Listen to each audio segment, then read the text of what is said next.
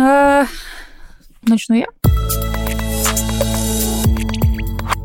Всем привет! С вами снова подкаст «Летучка», подкаст проекта РБК Тренды, в котором мы рассказываем о нескольких материалах, которые выходили на нашем проекте и которые нам очень хочется обсудить, потому что они, ну, очень интересные и дискуссионные. Меня зовут Даша. А меня зовут Паня. Ну, мы сотрудники трендов. Да? Да, так, так вышло. Да, так вышло. Сегодня обсуждаем настоящее будущее голограмм, а, про то, как грибы нас всех спасут от экологических катастроф, и можно ли клонировать домашних животных? Вот, кстати, эта тема, ой-ой-ой, какая. Но она будет в конце. Спойлер, можно, но непонятно зачем. А, Обсудим, в общем. Ну да. Ну что, начнем с первой, наверное, темы, да? Да. А, с первого материала, который называется у нас на сайте «Цукерберг в твоей гостиной. Кто и зачем использует голограммы». Ну, собственно, кто и зачем использует голограммы? Мета, которая экс-Facebook, э, использует голограммы и планирует их использовать. Но начать, наверное, стоит с того, что мы подразумеваем вообще под словом голограмма. В итоге мы придем, кстати, к супер простой вещи и поймем, что голограмма это вообще не что-то из Звездных войн или Стартрека, а намного проще. Идея в чем? Голограмма это оптический клон объекта, но вот если фотография плоская, и ты можешь видеть ее только с одной стороны, и там нет никакого объема, то голограмму ты, в общем-то, если мы говорим о пространственной голограмме, можешь обойти вообще со всех сторон, увидеть все ее части, и даже те, которые тебе не видны, когда, например, спереди нее смотришь. А голограмму часто еще путают с 3D-изображением, но 3D-изображение выглядит объемно только с одной точки, а голограмма, как я уже сказал, вообще с любой. Кстати говоря, голограммы также считается... Сейчас будет тест на алдов, а, как мы любим. Помните такие значки или... Открытки.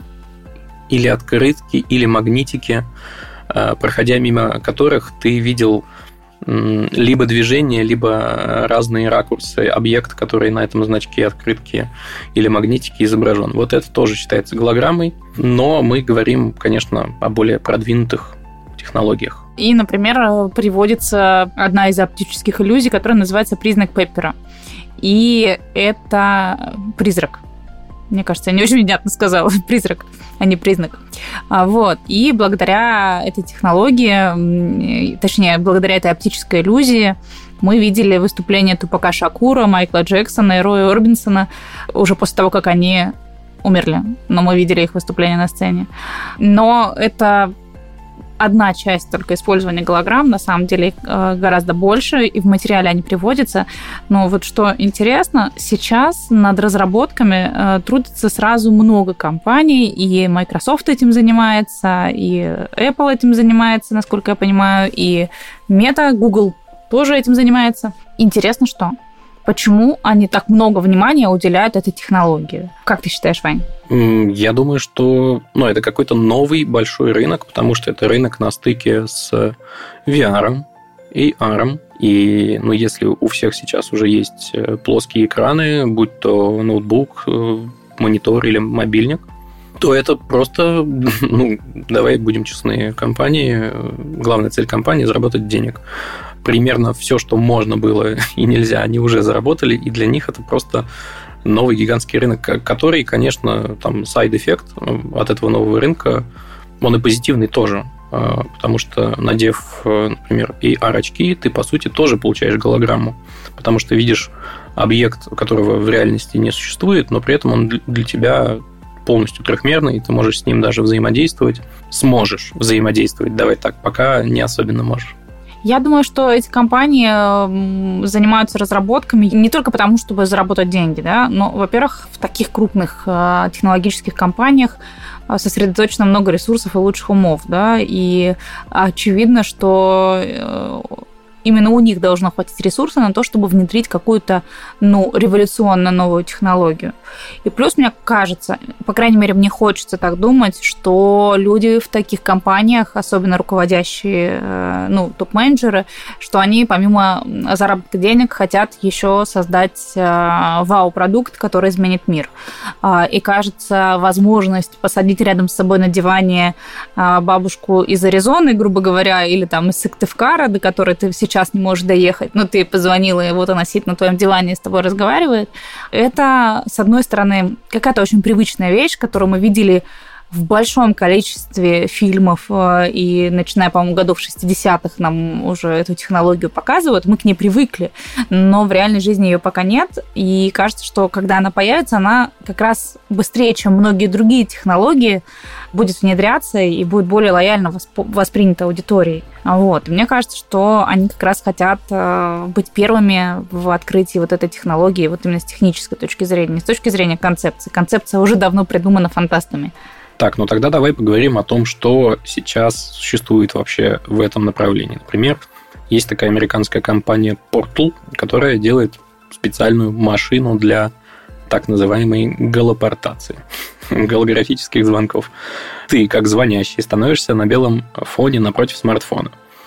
А принимающий звонок человек э, видит такой белый короб футуристичный, по сути, как кабина лифта или, опять же, тест на алдов э, кабина таксофона – а, только такая футуристичная, и внутри этой кабинки появляется, собственно, проекция этого человека. А мне знаешь, что напомнило? Кстати говоря, не кабина таксофона, мне это напомнило, честно говоря, помнишь фокусники, которые в ящик кладут девушку и распиливают ее? Ну да, похоже на волшебный ящик, вполне да. себе волшебный вообще-то.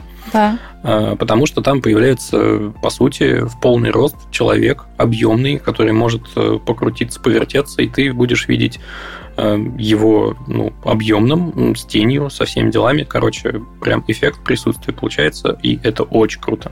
У Microsoft. Да, у Microsoft да. есть разработка на базе HoloLens. Это очки дополненной реальности, одни из, в общем, самых продвинутых на сегодняшний день, и, точнее, очки смешанной реальности. И вот э, в них э, собеседники могут видеть объемные цифровые аватары друг друга. То есть не реальные проекции, а цифровые аватары все-таки. Но они могут взаимодействовать друг с другом, играть в игры, открывать статьи, демонстрировать какие-то презентации друг другу или 3D-модели, и даже ходить вокруг э, воображаемого стола. То есть э, все-таки какой-то эффект взаимодействия будет, но тут уже с аватарами. Мне кажется, тут вот, вот эта вот концепция, она чуть ближе к метавселенной, как будто. Ну да, это, это в итоге, мне кажется, завернется в такой клубок, который сложно будет распутать. Где О, там да. голограммы, где мета-мета, где аватары, в общем. Но мы вот с легкой руки сложно. сейчас с тобой смешали Microsoft и Meta, да, которые вообще, наверное, не очень думают, чтобы обмениваться своими а, технологиями, хотя, может быть, и будут.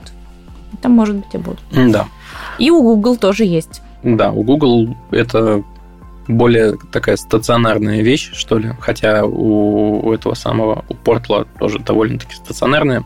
Короче, идея Google в чем заключается? Ты садишься за стол, с другой стороны стола есть такой вертикально расположенный дисплей, на который выводится изображение человека, с которым ты созваниваешься. Но прикол в том, что дисплей необычный, а который может становиться полупрозрачным. Получается, что человек, с которым ты разговариваешь, вписывается вот э, пространство, в котором ты находишься. И это, конечно, выглядит вообще суперически. Мне очень нравится будущее прямо-таки здесь. Другое дело, что ну, это пока, наверное, технология, которую могут использовать только в каких-то крупных компаниях, в каких-то, не знаю, советах директоров. То есть это не для рядовых сотрудников технология, и это точно пока не для физлиц. Еще в материале приводится сферы, в которых э, эти технологии могут развиваться наиболее интенсивно, и в первую очередь это, конечно же, медицина, потому что уже сегодня есть опыт проведения операций э, при помощи очков э, смешанной реальности и географии, и также в образовании. Понятно, что а, вот там те же самые уроки астрономии, которые раньше проводились, задергивая шторы в кабинете и направляя, как это называлось? Ну, проекцию, ладно. О, слушай, я, я не помню. Ну, короче, проектор будем Да, считать. проектор, проектор, точно. А, там были слайды еще. А, где фильмы? Ой, ладно, не будем палить наш 35-летний возраст. Сейчас будет возможность э, показывать с помощью проекции голограммы, например, там, Солнечную систему, да, и это будет гораздо более наглядно. Ну и также в сфере развлечений понятно, что мы уже сегодня говорили про присутствие артистов, которых оживили, существуют э, музыканты, которых э, в принципе не существует, кроме как в формате голограммы. Вот, поэтому есть много направлений, в которых уже это попробовали и испробовали и используют. И я думаю, что есть еще отдельные э, секторы экономики, в которых это будет только внедряться. Ну, потому что VR мы уже сейчас видим, что он в промышленности очень хорошо используется, а в девелопменте хорошо используется. Ну, то есть много есть направлений, в которых можно это использовать. Ну и самый-самый главный вопрос э, Вселенной и всего такого, э, как говорилось в «Автостопом по галактике», а когда это все можно будет потрогать? Потому что проекция проекцией, голограммы голограммами, но хочется и пальцем прикоснуться. А на самом деле уже есть э, разработки в этом направлении более или менее успешные. Например, в 2015 году, то есть 7 лет назад, ничего себе, э, японские ученые э, Digital Nature Group сделали ну, более или менее осязаемую голограмму. Это была бабочка, которая формировалась эм, в пространстве с помощью системы лазеров, которые производили сверхкороткие импульсы. И когда бабочка садилась, там, условно, тебе на руку, ты мог ощущать легкое покалывание. Это, конечно, ну, не ощущение, хотя бабочка не весит, по сути, ничего. Но она не покалывает, она скорее щекочет, когда садится.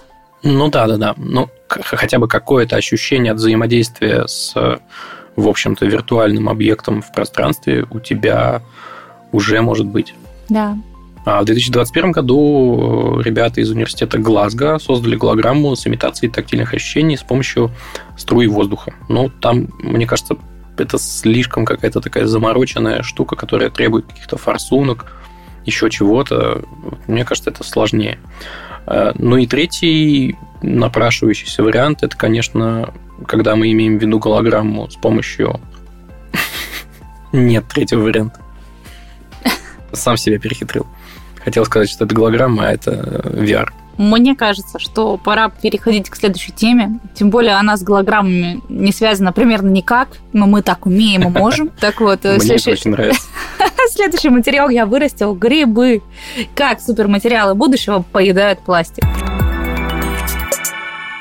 Мне кажется, что после такого заголовка можно начать бояться грибов, если ты раньше этого не делал. А я боялась грибов и раньше. Вот.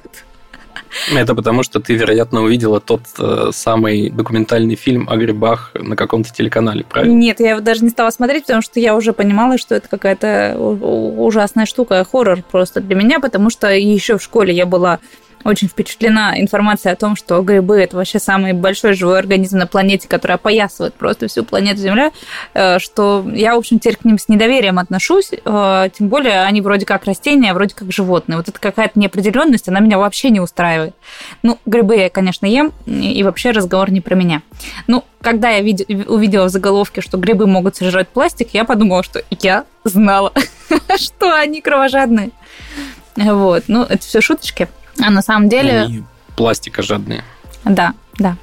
А на самом деле речь, конечно, идет о том, что с помощью грибов а, можно будет перерабатывать некоторые материалы. И не только перерабатывать, но и создавать. Короче говоря, мы поговорили с гендиректором Московского центра урбанистики Анной Урновой, и она нам много интересного рассказала. Например, а, вместо того, чтобы производить пластиковый стаканчик, это сейчас такой пример, который, наверное, будет понятен всем, а, можно производить не пластиковый стаканчик, а мицелиевый стаканчик. И что мы получим? Пластиковый стаканчик разлагается тысячи лет, а, а мицелиевый стаканчик можно просто раскрошить, бросить в землю, и, собственно, он станет удобрением, разложится буквально, ну, я не хочу сказать там за дни, но я думаю, что за недели вполне себе и у нас получится нулевой отход. Что такое вообще мицелий? Мицелий – это грибной корень, который поглощает питательные вещества из органического вещества и их связывает. По сути, да, это такие тончайшие корни, которые образуют довольно плотные сети. И если дать им развиваться, насколько я понимаю такую технологию, э, если дать им развиваться в некотором ограниченном объеме заданной формы, они эту форму примут, и за счет свойств, в том числе э, за счет того, что стенки мицелия, стенки корнев мицелия состоят из хитина, а хитин – это, в общем-то, вещество, из которого состоит панцирь ракообразных, например. Они сделают довольно-таки прочный объект, который, в общем, не будет сильно отличаться, если мы говорим о стаканчике, не сильно будет отличаться от того же картонного стаканчика. Только картонный стаканчик придется очень хитро перерабатывать, а этот, как я уже сказал, можно будет просто разломать, измельчить и отправить обратно, в общем, в цепочку. Вот мне тут интересно, кстати, такой стаканчик будет иметь вкус грибов или нет? Слушай, хороший вопрос. Потому что из стаканчика со вкусом грибов э, пить кофе, наверное, а, интересно. Как ты правильно сказала в самом начале этой темы, грибов э, на планете просто какие-то невероятные количества, невероятное количество видов грибов с разными свойствами. Мы отбрасываем в сторону всякие ядовитые расклады. Ну и в любом случае мы говорим о мицелии, а не о грибах в том смысле, в котором мы их понимаем. И поскольку у них могут быть разные свойства, мы можем делать и объекты с разными свойствами. Что касается, например, цвета, то там даже красители не нужны. Э, мы можем с помощью бактерий обрабатывать э, этот мицелий и получать, э, в общем-то, как, какого-то заданного тоже цвета объект. Короче, мне кажется, что это какое-то супер направление, которое совершенно не изучено, равно как и грибы вообще. Угу. Вот ну, вот интересно, что из мицелия а, на рынке уже есть предложения, и, например, шумозащитные панели бывают для звукозаписывающих студий а, из мицелия или саморазлагающиеся гробы. Ох, да, у нас, кстати, был на сайте тоже материал об инновационных способах погребения. Да. И там такой способ э, тоже указывался. Да-да-да. Или, например, вот еще есть э, строительные материалы из мицелия и, например, напольное покрытие. И интересно, что сейчас набирает тренд э, создания городских грибных ферм. Например, а, прямо в ресторанах сейчас а, выращивают вешенки, шампиньоны там, в специальных холодильниках, да, чтобы это было а, свежее всегда под рукой. А вот жители корейского Сеула разводят грибы в подвалах своих жилых домов и используют для этого компост из пищевых отходов. Вот, они не боятся грибов, и что они захватят их жилище. Ой, как я сейчас занятно закольцую. Я много смотрю телеканал Discovery. Когда и, у тебя эм, получается это делать? Прости. Ночами, ночами. Ладно, вот. можно И я там видел вариант выращивания грибов на жмыхе от измельченного кофе. Вот ты просто говорила про то, а будет ли у кофе вкус э, грибов, если будешь пить его из такого стаканчика. Но можно и наоборот. Ты приготовила кофе, отходы спрессовала, и на их основе вырастают замечательные грибы. Вообще фантастика. Просто супер безотходное производство. Слушай, а если еще перед этим вот этим кофейным жмыхом обмазаться, как антицеллюлитным скрабом, и только потом выращивать из этого грибы, то это вообще производство вообще, вообще безотходное. Удивительно. Ладно, я сегодня да. про, про грибы способна только шутить, судя по всему. Я что хочу сказать. Эм, вот в чем, в чем здесь тренд? Мы любим задавать себе этот вопрос.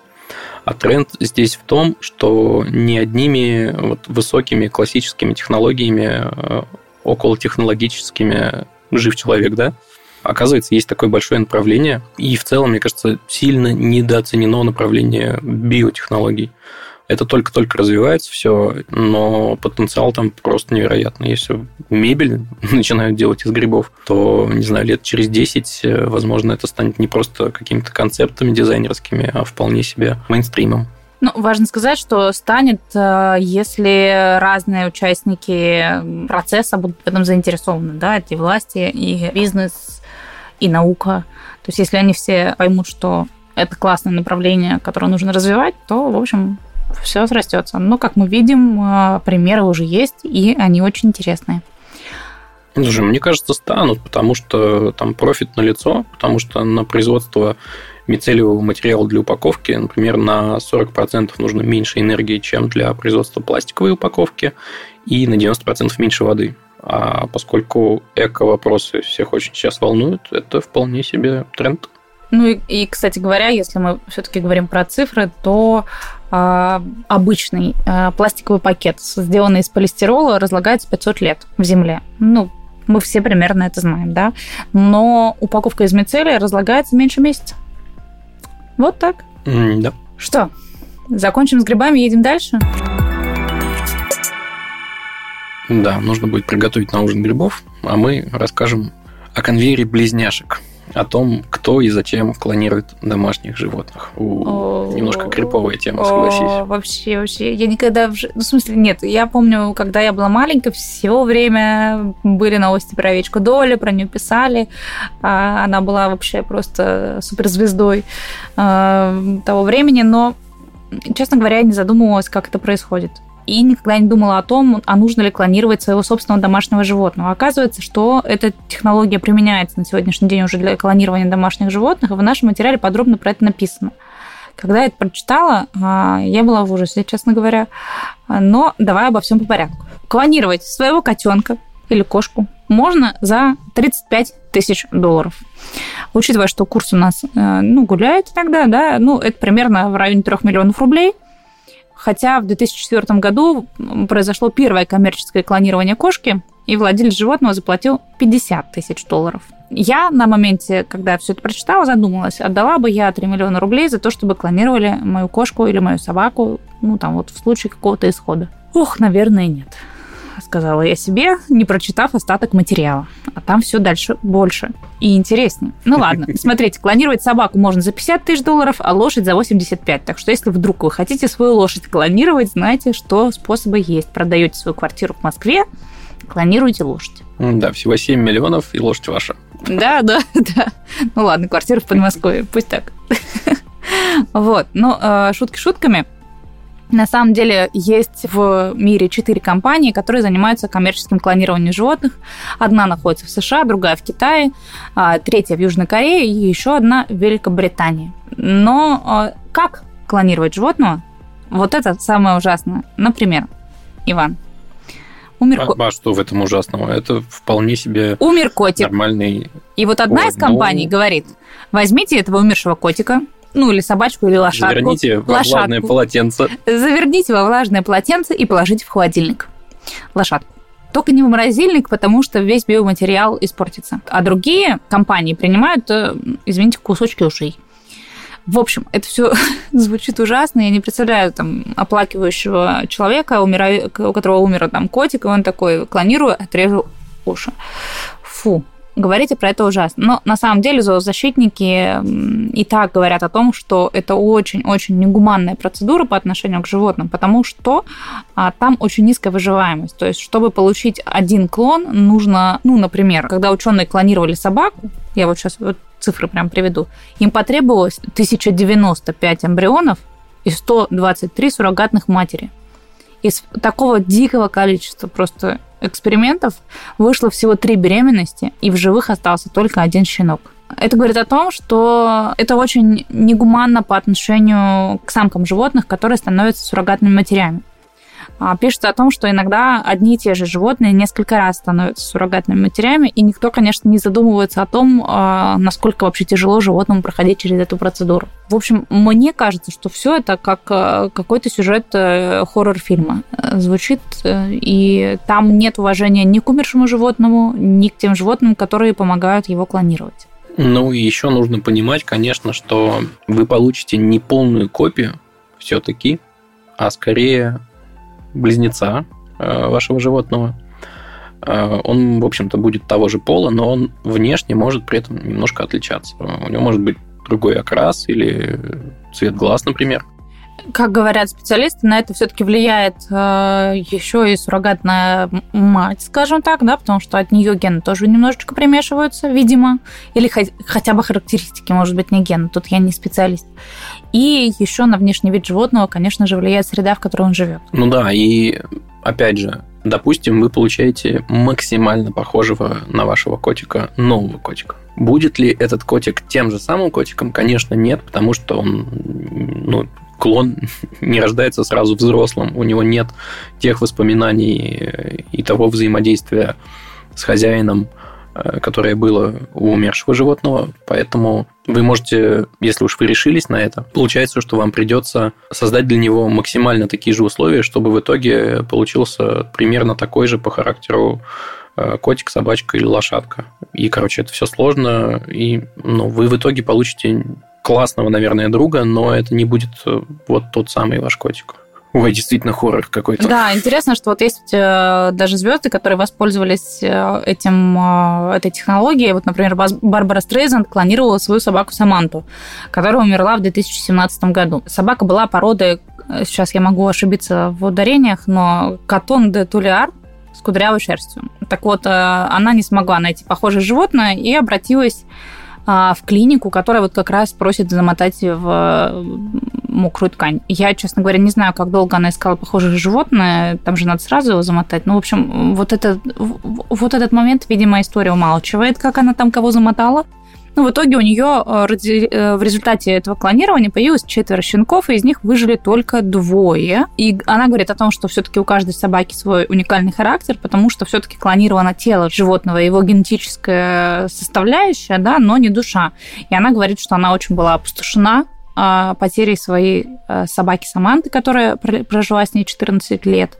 И она, конечно, очень рада, что удалось какую-то часть ее жизни сохранить с помощью ДНК. Звучит все очень благородно, если не знать подробностей этих операций. Ну да, получается, что она получила как бы не одну смерть своего питомца, а вот у нее было четыре клона, и два из них умерли. Получается, три животных умерли, два осталось. Короче. А сколько еще животных очень... было использовано для того, чтобы получить этих четырех питомцев? Вот да, совершенно непонятно. Выжили они? Даже если отодвинуть это немножко в сторону, но получил ли Барбара Стрейзенд удовлетворение от этого всего. Я сильно-сильно сомневаюсь. Хотя, конечно... Ну, она говорит, что да. Я не звезда. Да. А, и интересно еще приводится в нашем материале пример про то, что есть э, так называемые pet-флюенсеры. Это блогеры, которые ведут блог, основываясь там, на жизни их домашних питомцев. И вот э, среди таких pet-флюенсеров есть уже несколько человек, которые клонировали своих животных, объясняя это по-разному, но, как правило, все сводится к тому, что смерть животного вызывает э, отток аудитории, и люди теряют возможность дальше зарабатывать на своем блоге. Поэтому они клонируют своего животного и делают это тоже частью а, своего блога, всю эту процедуру и поддерживают э, уровень аудитории на прежнем уровне. Или даже лучше. Уровень на уровне. Да.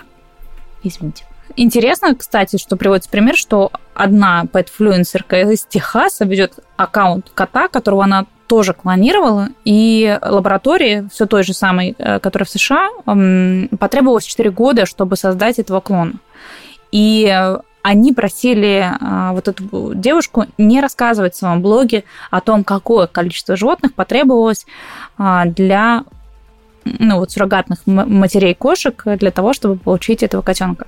И мне кажется, что вот это вот замалчивание, оно только подчеркивает то, что ничего гуманного в этом процессе нет. Хотя, может быть, я слишком категорична, конечно, да, надо было сказать что-то другое, но я не могу ничего другого здесь сказать, кроме как то, что это негуманно. Да нет, это совершенно точно негуманно, но другое дело, что и если наука хочет двигаться в этом направлении, к сожалению, эксперименты важны. Тут одними цифровыми двойниками никак не обойтись. Техника еще не настолько крутая у нас, чтобы просчитать все возможные негативные варианты. Ух, но если спрашивать меня, я бы не хотел клонировать своего кота.